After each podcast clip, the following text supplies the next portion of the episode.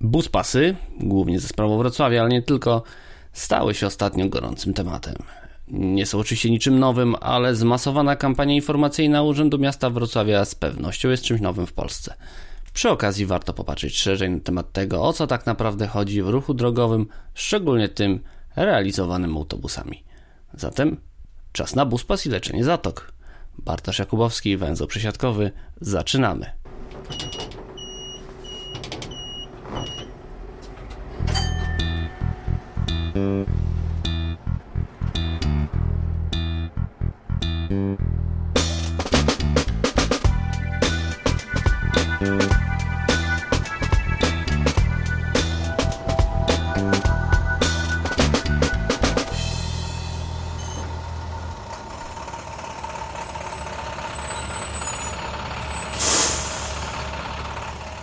Długo zastanawiałem się nad tym, czy należy poruszać ten temat, ale ostatnia podróż autobusem komunikacji miejskiej utwierdziła mnie, że to jednak ciekawy wątek, żeby się nim zająć. Dlaczego? No, notoryczna niepunktualność pewnej linii, którą miałem nieprzyjemność podróżować ostatnio, sprawiła, że zacząłem się zastanawiać, czy na pewno jesteśmy skazani na wiecznie spóźniające się autobusy. Czy w ogóle możliwe jest utrzymanie punktualności atrakcyjnego czasu przejazdu w autobusowym transporcie publicznym? Z jednej strony, no nie, bo zawsze może wydarzyć się coś, co wpływa nam negatywnie na czas przejazdu. Chwila dłuższego postoju, niekorzystny cykl świateł, nieprzewidziana sytuacja drogowa i tak dalej, i tak. Z drugiej strony, po coś jednak ten rozkład jazdy jest i mając tę całą technologię dostępną w XXI wieku, warto byłoby ją wykorzystać, żeby ten rozkład jazdy był czymś więcej niż tylko teoretycznym zapisem cyfr na kartce papieru. I tutaj pojawia nam się buspas czyli pas ruchu tylko dla autobusów, no i czasem dla kogoś jeszcze, przykład dla taksówek, motocyklistów i tak dalej, no o tym za chwilę. Nie jest to nowa technologia, bo 80-letnia, ale do Polski dotarła z 60-letnim opóźnieniem, bo dopiero początkiem XXI wieku w Polsce pojawiły się pierwsze buspasy. Jest to technologia tania, bo w zasadzie na każdej jezdni, na której mamy dwa pasy ruchu w daną stronę, możemy bez większego problemu przygotować projekt organizacji ruchu, a potem uzupełnić oznakowanie i go wdrożyć. Nie oznacza to jednak, że samo wylanie farby na asfalt i postawienie znaków odmienia transport publiczny. Buspas również nie jest żadna forma ucisku dla kierowców. No, to jest po prostu forma organizacji ruchu ulicznego, taka sama jak każda inna. Jest jednak jedna rzecz, która czyni ją wyjątkową. Właśnie za pomocą tej wspomnianej wcześniej farby możemy wyraźnie zmienić przepustowość danego pasa drogi. Mowa tu oczywiście o przepustowości mierzonej liczbą osób, a nie liczbą pojazdów. W zależności od natężenia ruchu jesteśmy w stanie w ciągu godziny jednym pasem ruchu przemieścić za pomocą samochodów osobowych od mniej więcej 600 do 1600 osób, choć na przykład miasto jest nasze w przypadku mostu Łazienkowskiego w Warszawie wskazuje, że jest to nawet 2500 osób. Tym samym pasem, kiedy kursują po nim zarówno autobusy, jak i samochody osobowe, bez żadnego priorytetu dla autobusów, możemy podnieść przepustowość do poziomu 1000-2800 osób na godzinę. Tymczasem Buspas pozwala nam podnieść przepustowość do poziomu nawet 8000 osób na godzinę, chociaż znowu miasto jest nasze podaje, że dla mostu Łazienkowskiego wartość ta wynosi nawet 10 800 osób na godzinę. Oczywiście wynik zależy od tego, jak często tym buspasem kursują autobusy. Im jest ich więcej, tym lepsze wyniki przewozowe można osiągnąć. Tak samo, jeżeli autobusy są bardziej załadowane, również te wyniki są wyższe.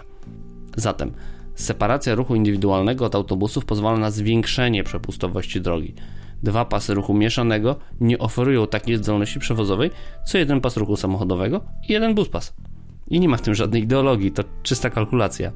Ponadto typową praktyką w Polsce jest spuszczanie na buspasy również taksówek oraz coraz częściej motocyklistów. Ustawa o elektromobilności czasowo pozwoliła na wjazd na buspasy samochodów elektrycznych, choć jak już jakiś czas temu rozmawiałem tu o tym z Agatą Rzędowską, zainteresowanych odsyłam do drugiego odcinka, nie zawsze i nie wszyscy chcą o tym pamiętać. Przy okazji nie sposób tu nie wspomnieć o ubiegłotygodniowym wydarzeniu z Łodzi, gdzie specjalnie malowano nieistniejące w przepisach oznakowanie pasa drogowego, chcąc przypomnieć o tym, że buspasy są także dla elektryków. Choć sprzedano to medium jako no, epokowe niemalże wydarzenie, to nie ma w nim nic epokowego. Już od dłuższego czasu możemy spokojnie iść elektrykami po buspasach i nie trzeba do tego żadnego nowego i nielegalnego oznakowania. Czy to dobrze, że samochody elektryczne, taksówki i motocykliści mogą jeździć po buspasach?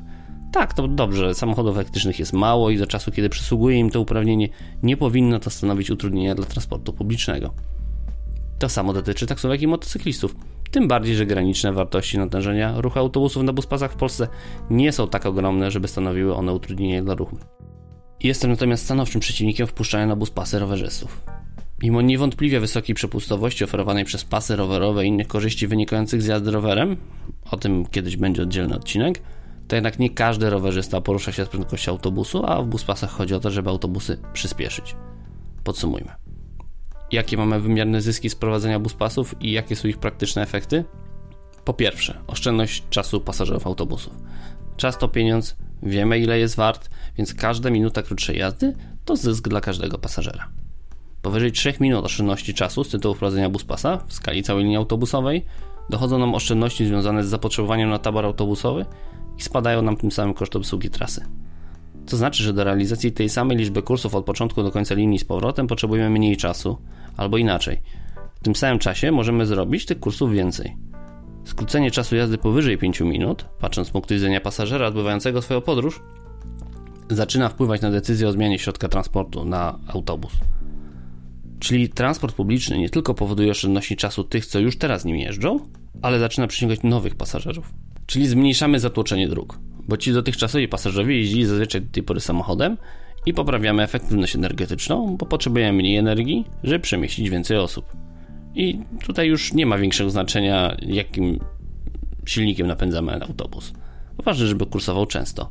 A dobrze zrealizowany buspas już magicznie zadba o to, żeby było punktualnie i szybko.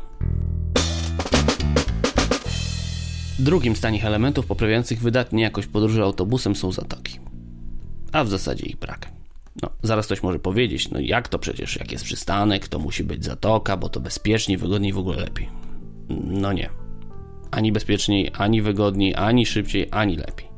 Dlaczego nie jest bezpieczniej?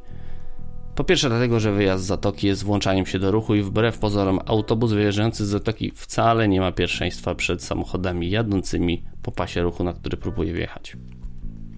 Po drugie, wjazd i wyjazd z zatoki jest dużo bardziej niebezpieczny dla pasażerów wewnątrz autobusu ze względu na działające na nich siły odśrodkowe i bezwładności. Mówiąc bardziej oględnie, spróbujcie wystać na nogach bez trzymanki w trakcie wjazdu autobusu w zatokę. No, jest to mało prawdopodobne. Po trzecie, podczas wjazdu autobusu w zatokę jego przód zachodzi na chodnik, czyli w trakcie czekania na autobus zaczyna odrobina nieuwagi, żeby dostać jego prawym lusterkiem w głowę. Trudno to wszystko nazwać wygodnym, podobnie jak fakt, że nie zawsze kierowcom udaje się idealnie dojechać do krawędzi zatoki, co powoduje, że odległość między peronem a progiem autobusu się powiększa. I o ile jesteśmy w miarę młodzi i sprawni, to nie jest jakiś wielki problem, ale wystarczy poruszać się o lasce albo mieć ze sobą dziecko w wózku, żeby poczuć, jak duża jest to bariera. No, o osobach poruszających się na wózkach nawet nie wspominam w tym momencie. Dodatkowo, zatoka zazwyczaj jest wykrojona z chodnika. Zatem w miejscu, w którym ludzie zbierają się, żeby wsiąść do autobusu, mają do dyspozycji węższy chodnik niż przed i za przystankiem. Dalej, skos zatoki wymaga odsunięcia przystanku od przejść dla pieszych. Zatoki sprawiają, że ruch odbywa się szybciej. Tak, ale ruch samochodów, a nie autobusów. Każdy wjazd w zatokę i wyjazd zajmują więcej czasu niż zwykłe zatrzymanie i ruszenie z przystanku. Dlatego dochodzi opóźnienie z uwagi na włączanie się do ruchu, które jest proporcjonalne do tego, jak duże jest natężenie ruchu na pasie, na który chcemy wjechać autobusem. Tym samym z każdą kolejną zatoką wydłużamy czas przejazdu autobusem, a czas przejazdu samochodem na tym samym odcinku się skraca. Zanim komukolwiek jednak przyjdzie do głowy stwierdzić, że przecież autobus blokuje ruch pojazdów, niech przypomni sobie dane przytaczane przy okazji buspasów. Zatrzymanie przy normalnym przystanku bez zatoki to jakieś 8 do 15 sekund. Ile samochodów w tym czasie przejedzie po tym pasie? No, nie więcej niż 7-8, czyli w najlepszym wypadku to będzie jakieś 11 osób. No dobrze, ale kiedy ostatnio widzieliście autobus komunikacji miejskiej, z którego korzystało mniej niż 11 osób? No właśnie. Do czego zatem są potrzebne zatoki? Do niczego. Zasadniczo, jeżeli przystanek nie jest obsługiwany przez autobusy wymagające dłuższego postoju, czyli dalekobieżne i podmiejskie, w których opłaty za przejazd reguluje się u kierowcy, to nie ma żadnego uzasadnionego powodu, aby budować kosztującą nawet milion złotych zatokę. Tak, tyle kosztuje budowa zatoki przystankowej. Tym bardziej nie ma uzasadnionego powodu, żeby budować zatokę, w szczególności kiedy droga ma więcej niż jeden pas ruchu w danym kierunku. Choć widziałem już takie cuda, że projektant umieścił zatokę przystankową obok buspasa. Tak, autobus, aby zatrzymać się na przystanku, musiał zjechać z buspasa, czyli yy, nie blokować innych autobusów na buspasie, które też wjeżdżają na przystanek. Podobnie absurdalne są zataki w miejscach, w których autobus pojawia się raz na 15 czy nawet 20 minut. I tutaj trzeba znowu wrócić do jakby takich korzeni, aksjomatów funkcjonowania transportu publicznego. Musi oferować czas jazdy lepszy niż samochodem. Musi kursować często, musi być punktualny. No, jeżeli ma być jakąkolwiek alternatywą dla samochodu, oczywiście. A miasta i budżety tych miast nie są z gumy. Więc nie można poprawić funkcjonowania transportu publicznego bez zmniejszenia przepustowości dróg mierzonej w liczbie pojazdów, a nie osób. Dlatego, jeżeli transport publiczny ma być usługą publiczną o wysokiej jakości, a nie usługą socjalną dla tych, którzy są zbyt biedni, zbyt niesprawni, żeby móc mieć i prowadzić auto, to wyznaczenie buspasów i likwidacja zatok przystankowych są najtańszymi i najbardziej efektywnymi metodami osiągnięcia tego celu. Jeżeli kogoś do tej pory nie przekonał ten zestaw argumentów, to wróćmy do tego, co mówiłem o buspasach. Skrócenie czasu jazdy autobusów to obniżenie kosztów ich uruchomienia. Jako, że większość kosztów, poza kosztami paliwa, w transporcie jest zależnych od czasu, a nie od przejechanego dystansu i głównym kosztem, który sięga nawet czasem 50% kosztów usługi przewozowej, jest wynagrodzenie kierowcy, to powinno nam wszystkim zależeć na tym, aby pojazdy komunikacji miejskiej jeździły i to naprawdę szybko. W przeciwnym wypadku płacimy kierowcom za stanie w korkach i czekanie na wyjazd z zatoki, a nie za wożenie pasażerów. A kierowców, jak dobrze wiemy, na rynku brakuje, więc trzeba im oferować coraz wyższe wynagrodzenia. Jednocześnie wolniej jeżdżąca komunikacja miejska to gorsza oferta, gorsza oferta to mniej pasażerów, mniej pasażerów to niższa rentowność. W efekcie, zamiast się opłacać, transport publiczny kosztuje coraz więcej. Pytanie zatem brzmi, czy jesteśmy aż tak bogaci, żeby dopłacać coraz więcej pieniędzy do autobusów stojących w korkach? Bo większość bogatszych od polskich krajów no, nie jest taka bogata. Na zakończenie polecam spojrzeć wszystkim na wrocławską kampanię informacyjną o buspasach i nie tylko o nich.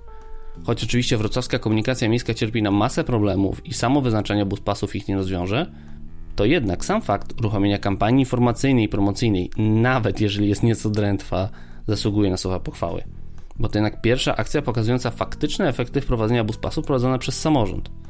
Polecam również śledzić profil Zatoki To się leczy na Facebooku, na którym znajdziecie dużo interesujących przypadków choroby zatok, jak również nielicznych przypadków skutecznego leczenia. Zanim zakończyć ten odcinek, chciałem serdecznie podziękować pierwszym dwóm patronom podcastu, którymi są Piero oraz Paweł Zegartowski. Jeżeli Tobie również podoba się ten podcast i chcesz, żeby było w nim więcej ciekawych tematów, interesujących gości i reportaży, zachęcam do choćby symbolicznego wsparcia na patreon.com. Na dziś to już wszystko. Do usłyszenia.